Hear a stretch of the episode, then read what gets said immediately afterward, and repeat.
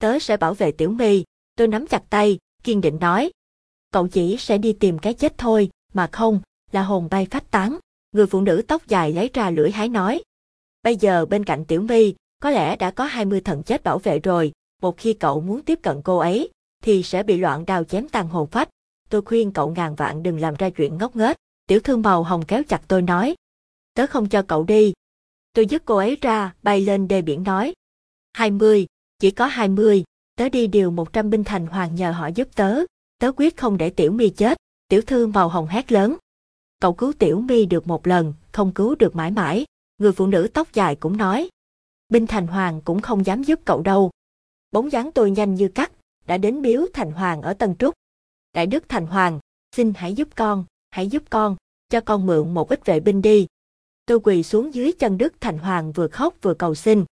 Rất xin lỗi chúng ta nhận được mệnh lệnh, Thành Hoàng các nơi bắt buộc phải từ chối bất cứ thỉnh cầu nào của ngươi.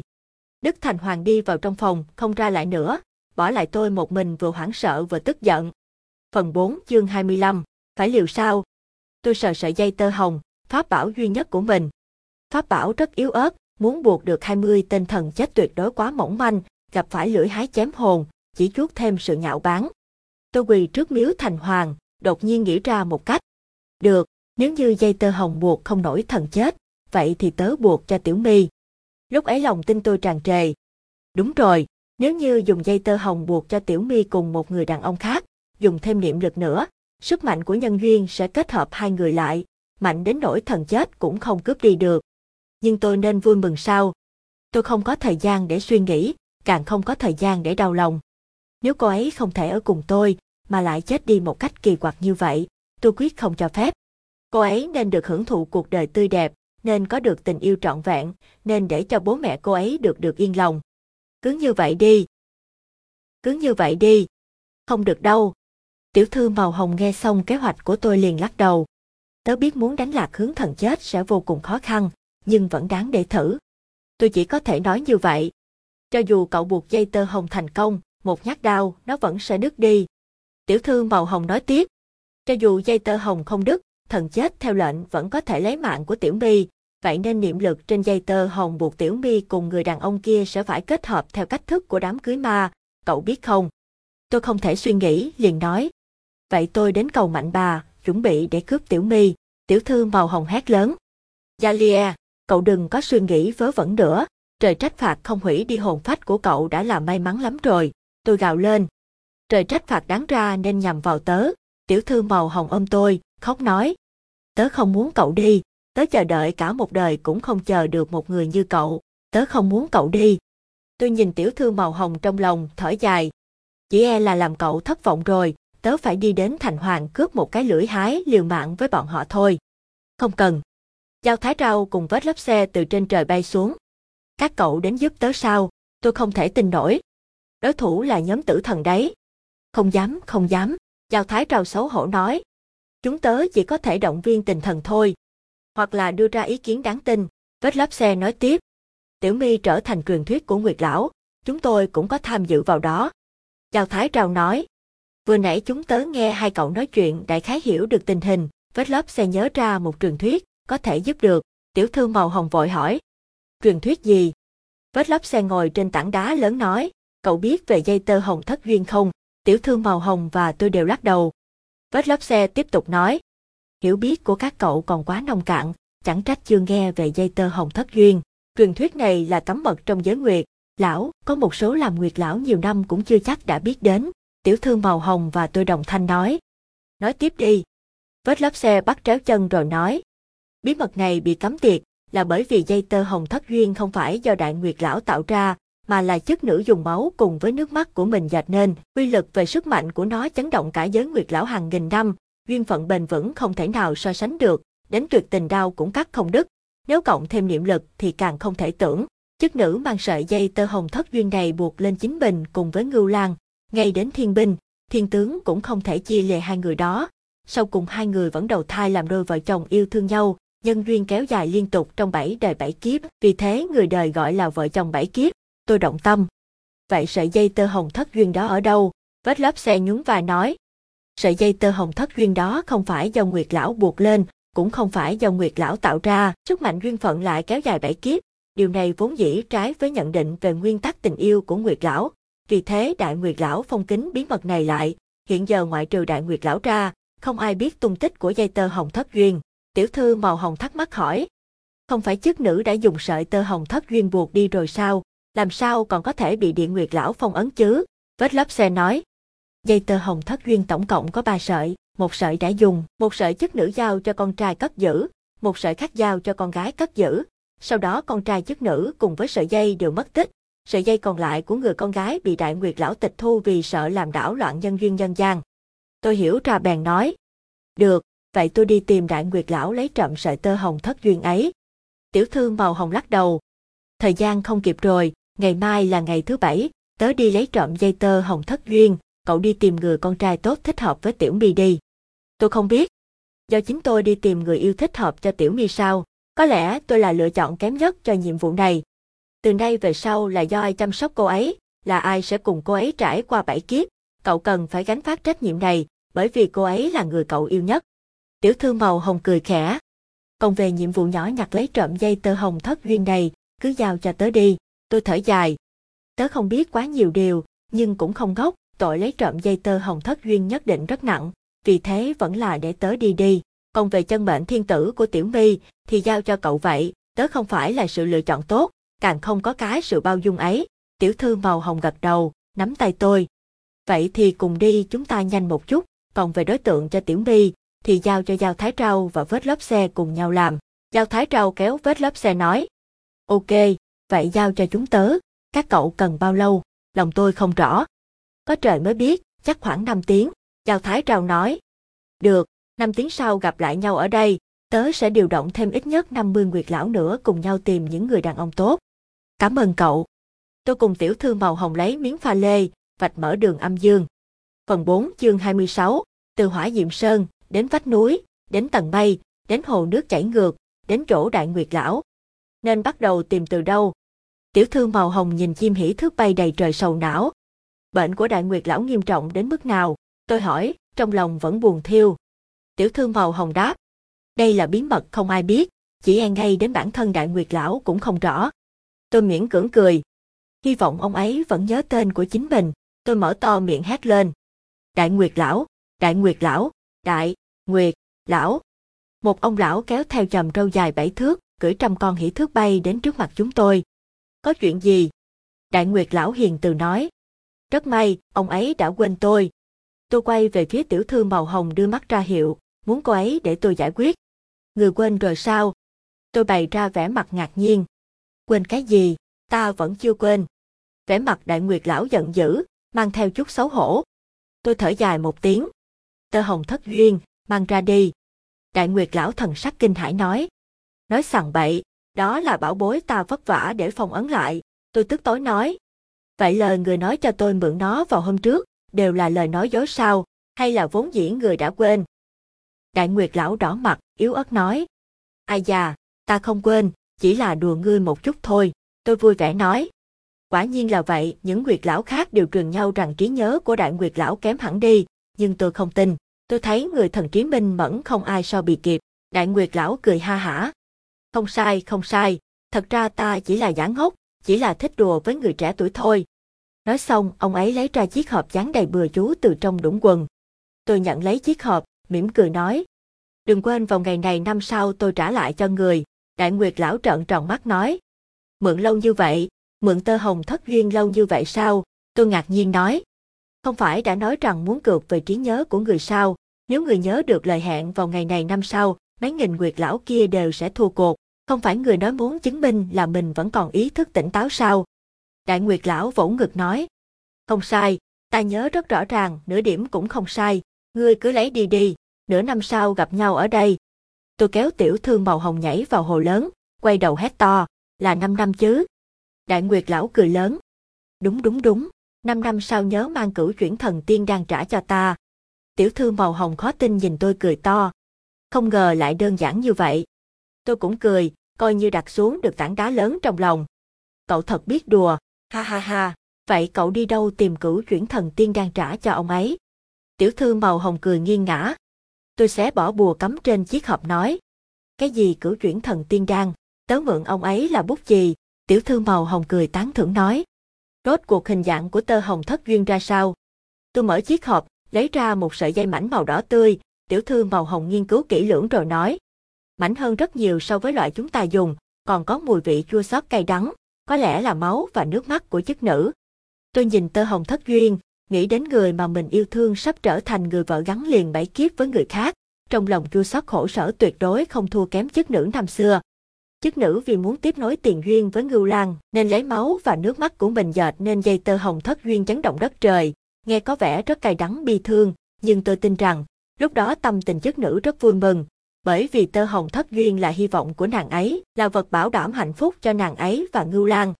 Nhưng còn tôi, sợi dây tơ hồng thất duyên lại chẳng phải là hy vọng hạnh phúc của tôi, trên thực tế, tôi đang dùng nó để chôn vùi hạnh phúc của mình. Đừng buồn nữa, cậu là vì tốt cho Tiểu My, cô ấy không nên bị trời trừng phạt. Tiểu thư màu hồng nắng vai cho tôi, nói tiếp. Bây giờ cũng không phải lúc để đau lòng, cậu giờ có tơ hồng thất duyên bền vững không gì phá hủy được, nhưng làm sao cậu buộc được nó lên người Tiểu My? Bên cạnh cô ấy giờ đang có đội quân tinh Anh gồm 20 tử thần. Tôi nhìn tơ hồng thất duyên. Nó đã bền vững không gì phá hủy được như vậy, thì không sợ lưỡi hái của tử thần, có thể lấy ra làm vật phòng thủ. Tiểu thư màu hồng mắng. Cậu ngốc à, đây không phải hoạt hình, một khi cậu tiếp cận với tiểu, mi thì liền bị chém chết. Lúc này Giao Thái Rau cùng vết lớp xe từ trên trời bay xuống, sau lưng còn có hơn 10 nguyệt lão khác. Tôi nhìn những người bạn làm người ta cảm thấy ấm áp này, trong lòng vô cùng cảm động. Bọn họ đều là nguyệt lão, chúng tớ căn cứ theo những tư liệu, cùng nhau lựa chọn ra được mấy người đàn ông rất tuyệt, tớ nghĩ, nên để cho cậu lựa chọn ra người thích hợp. Giao Thái Rau đưa tay ra, trong tay là chiếc hộp đựng dây tơ hồng đã buộc sẵn năm người đàn ông ở xa kia. Cậu giỏi thật, thế mà lấy trộm được dây tơ hồng thất duyên. Vết lớp xe giải thích. Chúng tớ buộc trước dây tơ hồng vào những người đàn ông kia để xác định vị trí. Cậu lựa chọn xong, chúng ta mỗi bên cầm một đầu dây tơ hồng thất duyên lần lượt buộc vào tiểu mi cùng người đàn ông kia. Các cậu quyết định là được rồi, thời gian không còn nhiều nữa. Tôi từ chối, rồi lấy một đầu dây tơ hồng thất duyên giao cho Giao Thái Rau. Gia Lie, cậu tự mình chọn đi. Vết lớp xe thở dài nói. Ít nhất cũng nghe xem là năm người đàn ông nào chứ. Tiểu thư màu hồng nép vào một bên, hình như là sợ tôi tức giận. Tôi cười khổ. Nói đi. Phần 4 chương 27, người đầu tiên, tên là Trần Trí Trung, còn trẻ tuổi nhưng lai lịch không nhỏ. Cậu ấy là con trai của Trần Thủy Biển, đang học ở khoa luật của Đại học Đài Loan. Tuy thiên cơ không thể tiết lộ, nhưng chúng tớ cho rằng ý của bên trên là để cho ông ấy đến với đảng cầm quyền. Vì thế cơ hội Trần Thủy Biển được chọn làm tổng thống là rất lớn, mà Trần Trí Trung chính chắn trầm ổn, nỗ lực cố gắng, lại có bóng của bố, Tiểu My cùng với anh ta nhất định không bị thiệt thòi. Chào Thái Trào nói. Tôi lắc đầu. Tiểu My không thích hợp với nhà làm quan. Nếu Trần Thủy Biển không trúng cử tổng thống thì thôi, nhưng nếu thực sự ông ta làm tổng thống thì Tiểu My bước vào nhà giàu như rơi vào biển sâu. Sau này nhất định bị các tạp chí nhìn chằm chằm bàn luận về chuyện gia đình. Tiểu My không thích trải qua cuộc sống như vậy. Giao Thái Trao lấy sợi dây tơ hồng thứ hai nói. Không sao, người đàn ông thứ hai mọi người đều biết Lưu Đức Hoa, tuy già một chút, nhưng là một người đàn ông chuẩn mực, đóng phim tuy bận rộn nhưng kiếm tiền rất nhanh, sau thì hiếu thuận với bố mẹ, đối đãi với người khác thì hòa nhã hơn nữa. Qua sự điều tra của Nguyệt Lão ở Hồng Kông, khuyên hướng tình dục của anh ấy 100% là người khác giới. Vì thế Tiểu My lấy anh ta nhất định sẽ cảm thấy rất hạnh phúc. Tôi nắm lấy đầu tóc đã cháy quan lại của mình nói, chết tiệt, Tiểu My đích thị rất thích Lưu Đức Hoa. Tiểu thư màu hồng ngồi xổm bên tôi nói, vậy thì Lưu Đức Hoa đi, hai người bọn họ rất xứng đôi, nhất định sẽ nhận được lời chúc phúc của mọi người. Tôi dậm chân nói. Giờ tớ có phần ghen tị. Trước, nói cho tớ thông tin của người đàn ông thứ ba đi. Giao Thái Trao cầm lấy sợi dây thứ ba nói.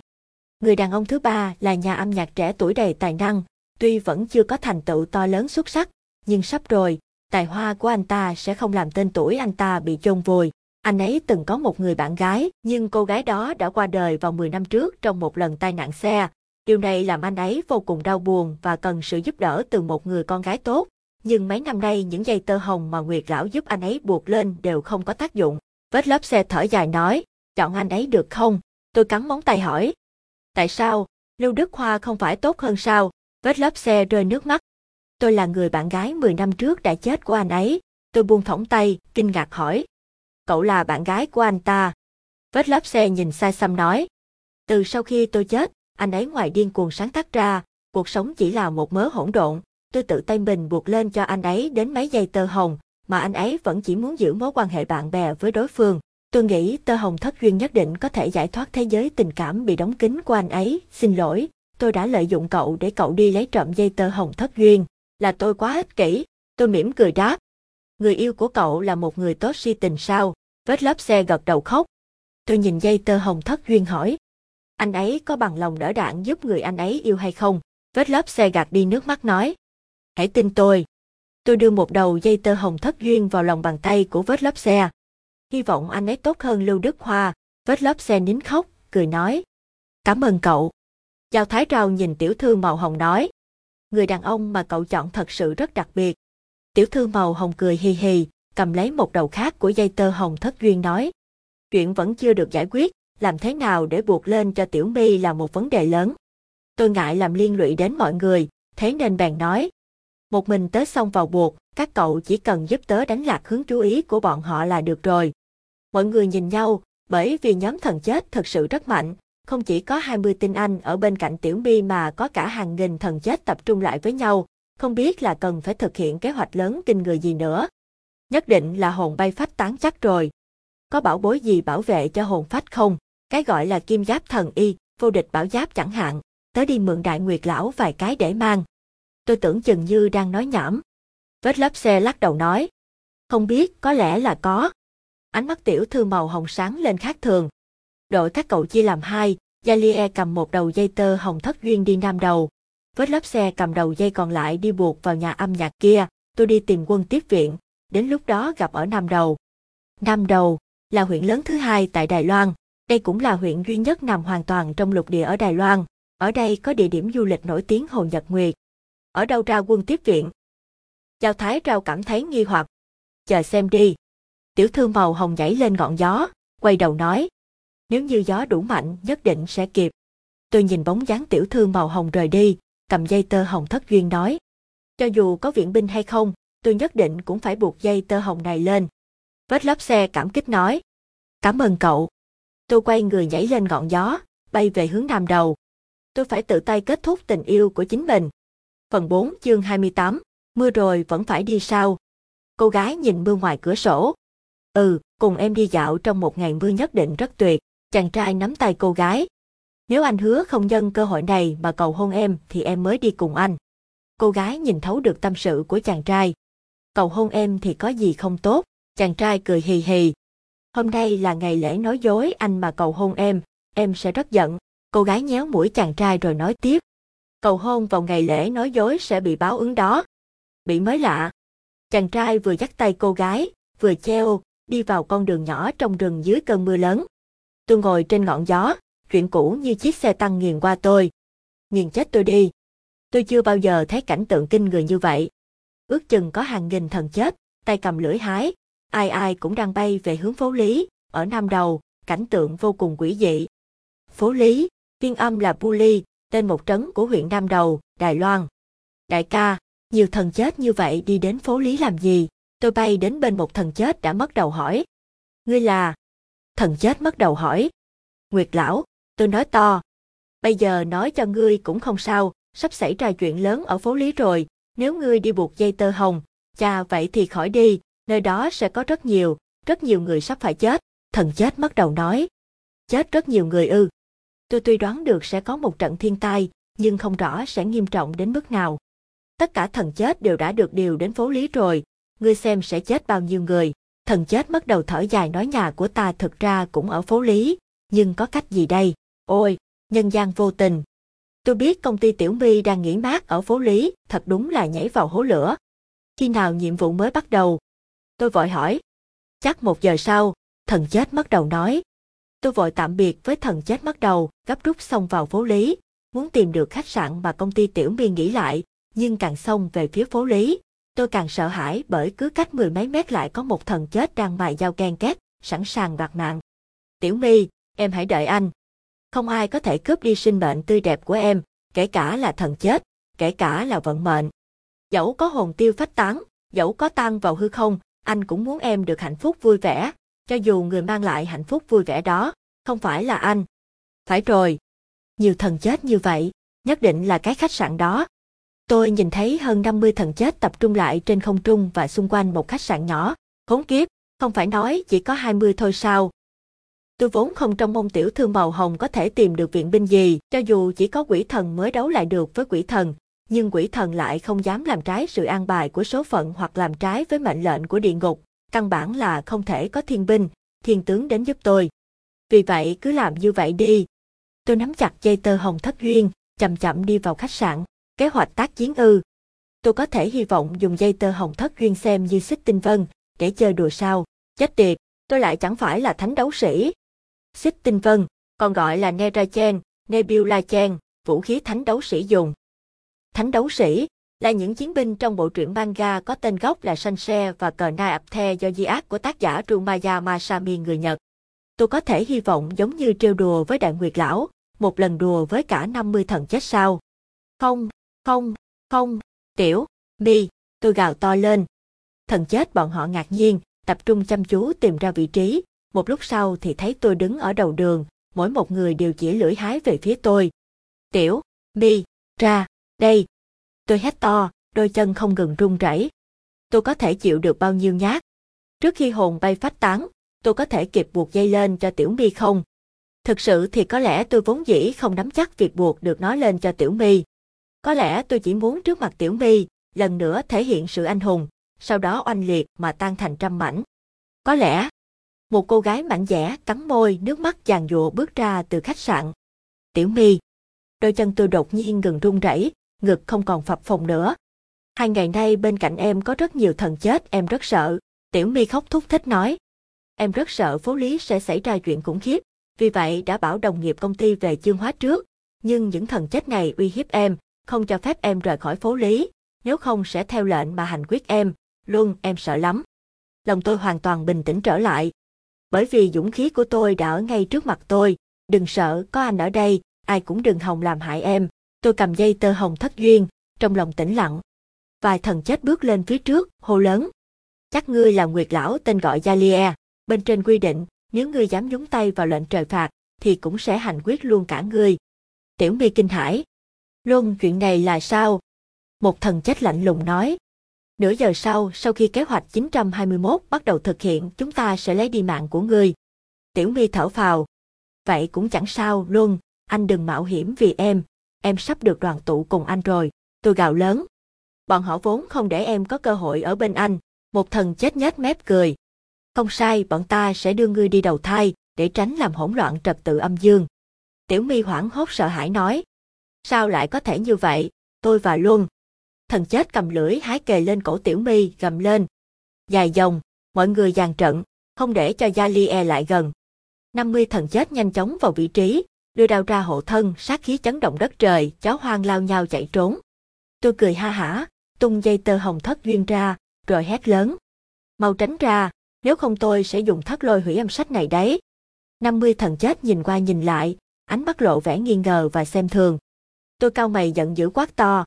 Mau thả người phụ nữ của tôi ra, một khi thất lôi xuất ra, quỷ thần vái lại hủy âm diệt dương, nghìn dặm tiêu tan, còn không mau tránh ra, một thần chết trọc đầu hét lớn chưa từng nghe qua cái gì là thất lôi hủy âm, người nói dốc, tôi cắn môi, nhìn tiểu mi, hét to. Đó là ngươi kiến thức nông cạn, có gan thì cứ chém đi, một khi tiểu mi chết, tôi sẽ theo đó tung ra các thất lôi hủy âm, một đôi sẽ làm ngươi hồn bay phách tán, sau đó tôi về âm phủ đoạt lại hồn phách tiểu mi là được. Thần chết sức miệng cười ha hả. Ta xem ngươi khoác lác được bao lâu.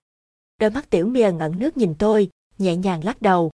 Dũng khí tôi tăng gấp trăm lần, tôi cười lớn tôi đếm đến ba sẽ xông vào, tất cả các ngươi cùng bị hủy diệt đi. Gút, ta đến đây, nữ thần của ta. Phần 4 chương 29, 1. Tôi đếm to, sợi tơ hồng thất duyên trong tay phát sáng.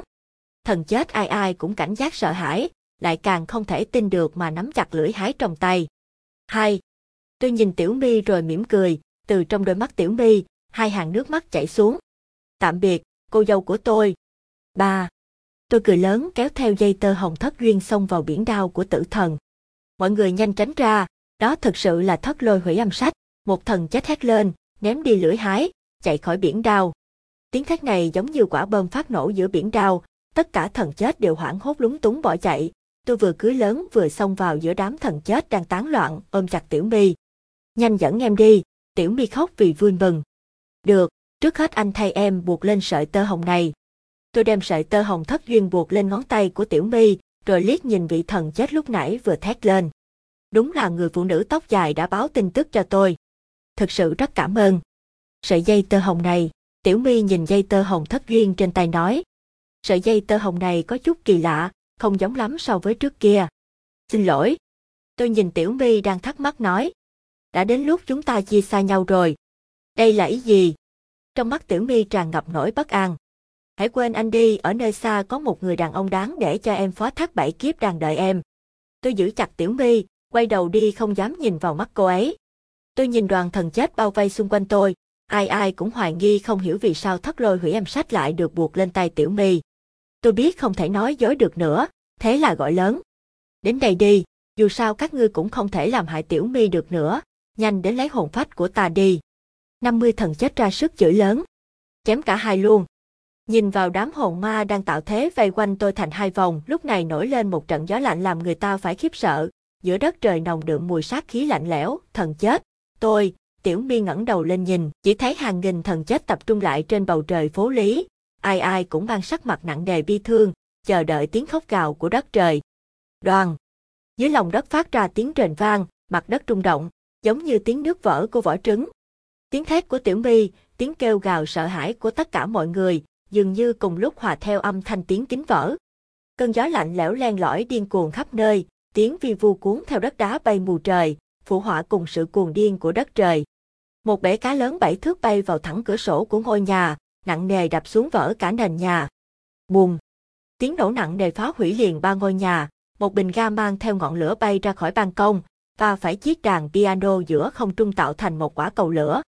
Tiểu mi ôm đầu con người lại trong lòng tôi, bị dọa cho sợ đến không dám lên tiếng. Còn hàng quà bánh trước mặt chúng tôi bị sức mạnh to lớn vô hình đánh sập, đè đẹp, chỉ còn một chú mèo ngớp đứt đuôi kịp thời chạy thoát. Thật đáng sợ, một thần chết than thở nói. Tôi ôm Tiểu mi, nhìn những viên gạch trong phút chốc tóc khỏi mái, những người nhanh nhảy nhảy qua cửa sổ để thoát thân, những người không kịp tỉnh ngủ, đều bị trần nhà hay cột kèo lấy mạng, hoặc bị kẹt trong những mảng xi măng vỡ, thần chết cũng nhìn đến há hốc mồm. Khách sạn bên cạnh Tiểu My cũng không thể may mắn thoát khỏi, giống như người già bất lực mà quỵ xuống, rồi sụp đổ ngay trên đầu chúng tôi. Nhưng đá thép xung quanh Tiểu My lại méo mó bật ra một cách kỳ lạ, giống như có một bức tường thần kỳ vừa mạnh vừa có lực bảo vệ lấy Tiểu My, nhất định là uy lực của tơ hồng thất duyên. Nhân sự hỗn loạn, tôi nắm bắt thời cơ nói với Tiểu My. Nhìn thấy chưa, từ nay về sau sẽ không còn ai có thể làm hại em được nữa. Tiểu My mở mắt ra, nhìn những mảnh gạch đá bị bật ngược ra khỏi người cô ấy kinh ngạc nói. Chuyện này là sao? Đúng vậy, thật kỳ lạ. Một thần chết không có khuôn mặt kinh hãi kêu lên. Trên người của cô gái đó có đồ vật bảo vệ. Tôi quét mắt nhìn quanh những thần chết đang ngạc nhiên thắc mắc. Tiểu My, sợi dây tơ hồng này rất đặc biệt. Nó là tơ hồng thất duyên do chức nữ dùng máu và nước mắt để dệt nên. Một khi buộc nó lên, trời đất vạn vật đều không cách nào ngăn cản tình yêu của em với người đàn ông ở đầu dây kia, vì thế, giờ là lúc anh và em nói lời tạm biệt rồi. Tiểu My mở to mắt, nhìn sợi tơ hồng trên tay, hoa tiếng khóc vang lên, tiếp đó, một cái tác dán lên khuôn mặt vô hình của tôi. Anh có bệnh à? Hu hu hu, tại sao lại đẩy em cho người khác? Tiểu My vừa phẫn nộ vừa đau lòng. Trong lúc trời đất đang sụp đổ 50 vị thần chết vừa chờ đợi đáp án của tôi, vừa mài dao. Anh cũng không muốn như vậy, nhưng anh không thể để em chết vì anh, để em đi đầu thai chuyển thế một cách kỳ quặc vì anh tôi sờ sợi dây tơ hồng thất duyên, không có cách nào đành nói. Thật đúng là vận mệnh trêu ngươi, lúc còn sống anh không được nguyệt lão chúc phúc, lúc chết rồi lại phải tiễn biệt người mình yêu nhất. Hãy quên anh đi, tôi nắm chặt bàn tay, nói lớn, sợi dây tơ hồng này là hạnh phúc của em, em đừng vì một người ngốc nghếch đã chết mà buồn nữa, hãy vì bản thân em, vì bố mẹ em, cũng là vì anh mà đi tìm hạnh phúc ình. Tiểu mi khóc không thành tiếng, gục xuống đất nói, anh đã nói là sẽ lấy em mà. Đúng vậy. Tôi từng nói. Tôi hôn lên tóc Tiểu My. Biết đâu có lẽ qua mấy trăm năm nữa, chỉ là muộn một chút, anh sẽ đợi em đi hết quãng đời hạnh phúc trong bảy kiếp, rồi sẽ có một ngày, anh nhất định lấy em. Nước mắt tôi rơi xuống trên tóc Tiểu My, tôi khẽ nói, hãy đi tìm hạnh phúc bình, anh đợi em 700 năm, đi đi. Người anh yêu nhất, cô dâu của người khác. Phần 4 chương 30, Đất trời rung chuyển, vạn đá xuyên mây. Tình yêu vào thời khắc này là mạnh mẽ nhất. Mà tôi là một nguyệt lão. Một nguyệt lão sắp mất đi người mình yêu thương nhất. Hát lại một lần, hát lại một lần nữa bài hát đó được không? Tiểu mi khóc, ngồi trong trong lòng tôi thúc thích, bất chấp thế giới xung quanh chúng tôi đang bị hủy diệt. Chân mệnh thiên tử của em là một nhà âm nhạc, anh ấy sẽ sáng tác một vạn bài tình ca cho em. Tôi nhìn Tiểu My. Anh ấy sẽ thương em, yêu em, thay em đỡ đạn. Tiểu My khép mắt lại nói. Em muốn nghe thêm một lần cuối, ghi nhớ lại mỗi một nốt nhạc, 700 năm sau, em sẽ tìm được anh. Tôi cười lớn. Vậy thì anh hát thêm một lần nữa, các anh em thần chết, cho tôi thêm 3 phút. Tầng tầng lớp lớp thần chết bao vây quanh chúng tôi, tôi tuyệt đối không thể nào thoát được. Một thần chết thở dài nói. Ngươi hát đi nhưng chốc nữa ngươi sẽ bị hồn bay phách tán, nói cái gì mà bảy kiếp với 700 năm. Tiểu mi hít một hơi, mở to mắt nhìn tôi, chậm chậm nói. Anh lại gạt em nữa, tôi chớp mắt nói. Em xem miếng pha lê này. Tôi lấy ra từ trong người miếng pha lê màu vàng rồi nói. Đây là đá kim giáp bảo vệ linh hồn, bất kể quỷ thần nào cũng không làm hại được anh. Vẻ mặt thần chết ai ai cũng bị đả kích, nhưng đều không nở vạch trần lời nói dối của tôi. Tiểu mi lau đi nước mắt, vì cười. Em không tin, là anh không muốn em lo lắng, đúng không? Thực ra anh lại muốn bỏ rơi em lần nữa, đúng không? Tiểu mi nói xong, cứ như vậy lại vùi mặt vào lòng tôi. Tôi lắc đầu ôm Tiểu My khẽ hát. Hôm nay là lần thứ 100 anh cầu hôn, cho em một bất ngờ. Chàng trai đứng dưới gốc cây to. Bất ngờ. Cô gái cầm lấy ô che. Anh thật sự rất yêu em. Chàng trai lấy ra bó hoa tươi đã được giấu sau gốc cây từ trước. Em biết vì sao phim tình cảm hay động lòng người hay không? Anh nói xem. Cô gái chờ đợi màn biểu diễn của chàng trai. Là vì có nhạc nền, không có âm nhạc, tất cả đều không hay nữa. Chàng trai cười. Vì thế anh viết một bài hát cho em, có nhạc nền, hôm nay chắc em sẽ đồng ý với anh. Thật không? Nghe xem sao đã. Cô gái nhìn chàng trai trong màn mưa. Em đã đến nhẹ nhàng bước vào cuộc đời anh. Trời cao tặng anh một món quà, đó chính là em. Nhẹ nhàng tựa vào lòng anh, anh muốn nói với em rằng, vợ ơi anh yêu em. Em đã đến nhẹ nhàng bước vào cuộc đời anh. Nhìn vào đôi mắt em, lắng nghe tiếng em nói, anh như bay, bay vào thế giới diệu kỳ. Anh muốn ôm chặt lấy em biết bao nhiêu. Hát bài hát về em, hát bài hát về em. Những hình ảnh ký ức tràn về. Đặt bàn tay của em lên ngực. Nhẹ nhàng sưởi ấm trái tim anh. Thích đôi mắt của em, thích sự ân cần của em, thích cảm giác có em bên cạnh, thích sự dịu dàng của em, thích sờ lên đôi tay bé nhỏ của em. Câu chuyện có em, một người là anh có em. Vậy thì ở đây anh hát thêm lần nữa. Đằng sau hạnh phúc là sự dịu dàng bất tận, để anh lấy hết can đảm đích thân nói với em, lấy anh nhé, lấy anh nhé. Kẻ ngốc hạnh phúc của em. Giao cho anh hạnh phúc cuộc đời em. Nhiều nhất như lấy kẻ tâm thần. Lấy anh nhé, lấy anh nhé. Hãy nhẹ nhàng chậm chậm đưa bàn tay em cho anh. Căn phòng bếp đừng trống vắng mãi nữa. A khổ cũng cần có người bên cạnh. Như vậy mà lấy anh nhé. Lấy anh nhé, lấy anh nhé. Kẻ ngốc hạnh phúc của em. Niềm vui sướng dâng lên khóe mắt anh. Lẽ nào em không nhìn thấy sao? Lấy anh nhé. Các bạn có thể nghe bài hát Lấy anh nhé ở những link này S. youtube.com watch V3S NUV1 Du. Tu công bờ rô g ram view bv. Tôi hát như vậy, lòng ngực ướt một mảng. Cứ như vậy hồn phách tiêu tan đi. Mang theo nước mắt người con gái tôi yêu, hồn phách tiêu tan đi. Sẽ có một ngày em gả cho anh. Tiểu mi nói, không còn khóc nữa. Anh biết. Tôi nhéo mũi cô ấy nói. Tạm biệt, cô dâu 700 năm sau của anh. Vậy chiếc nhẫn này em giữ lại trước. Tiểu mi sờ chiếc nhẫn, cười bi thương. Giống như em nói, có một số chuyện, vạn năm cũng không thể thay đổi. Tôi khóc rồi sao? Tôi không khóc, tôi cười rất mãn nguyện. Câu chuyện có thể có kết thúc như vậy, đã làm tôi được an ủi vượt ngoài mong đợi. Tạm biệt. Tôi buông tiểu mi ra, đi về hướng lưỡi hái đoạt hồn phách của thần chết. Tôi không quay đầu, tôi không nhẫn tâm. Ra tay đi, cảm ơn các ngươi. Tôi nhắm mắt, miệng vẫn mang nụ cười. Thần chết đưa lưỡi hái lên nói. Xin lỗi lệnh trời khó cãi, chúng ta chỉ có thể để ngươi đền tội. Tôi gật đầu chuẩn bị chết thêm lần nữa. Chém. Không được chém.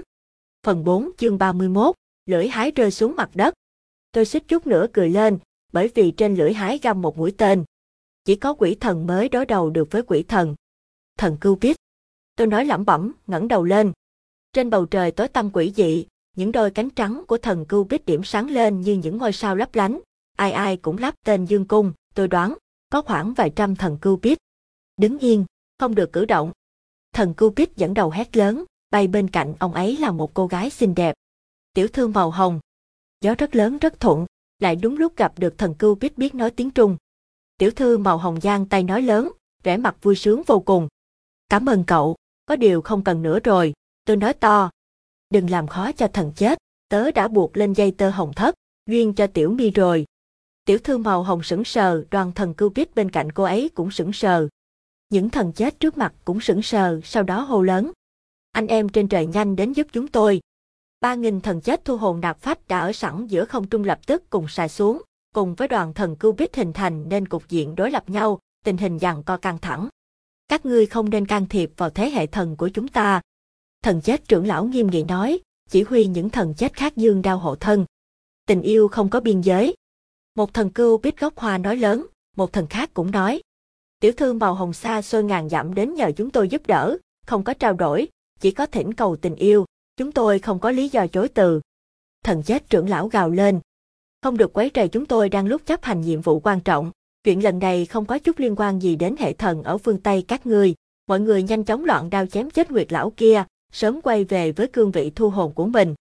Thần Cưu Bích dẫn đầu lập tức dương cung hét lớn. Các ngươi dám. Chúng ta sẽ bắn các ngươi thành tổ ông. Tôi đúng là thủ sủng nhược kinh. Tiểu mi ôm lấy tôi từ đằng sau, lo lắng chờ đợi. Chờ đợi điều gì? Mẹ kiếp, tôi không biết. Nguyên văn, Phúc Y Dân tên đâu? Hàng trăm thần cưu biết dương cung nhắm về hướng đoàn thần chết đông nghịch kia. Số lượng thần chết nhiều gấp mấy lần thần cưu biết, nhưng khoảng cách đôi bên tương đối lớn, có lợi cho việc bắn tên của thần cưu bít. Cho dù thần chết có xông vào công kích chém giết nhóm thần cưu bít thì trước lúc đó thần chết nhất định cũng đã hao binh tổn tướng một lượng lớn.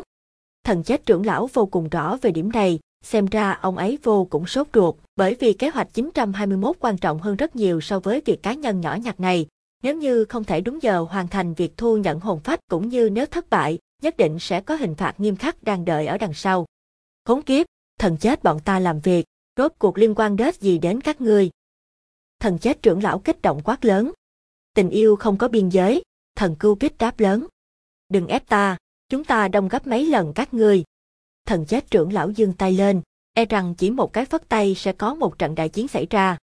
Chúng ta có cung tên. Ánh mắt của thần cưu bích dẫn đầu cũng sắp bốc lửa. Tôi thực sự không dẫn tâm nhìn nhiều thần cưu bích như vậy hy sinh vì tôi. Dù sao tiểu mi cũng sắp gả làm vợ cho người khác rồi, tôi đã không còn có lý do tồn tại trong trời đất này nữa.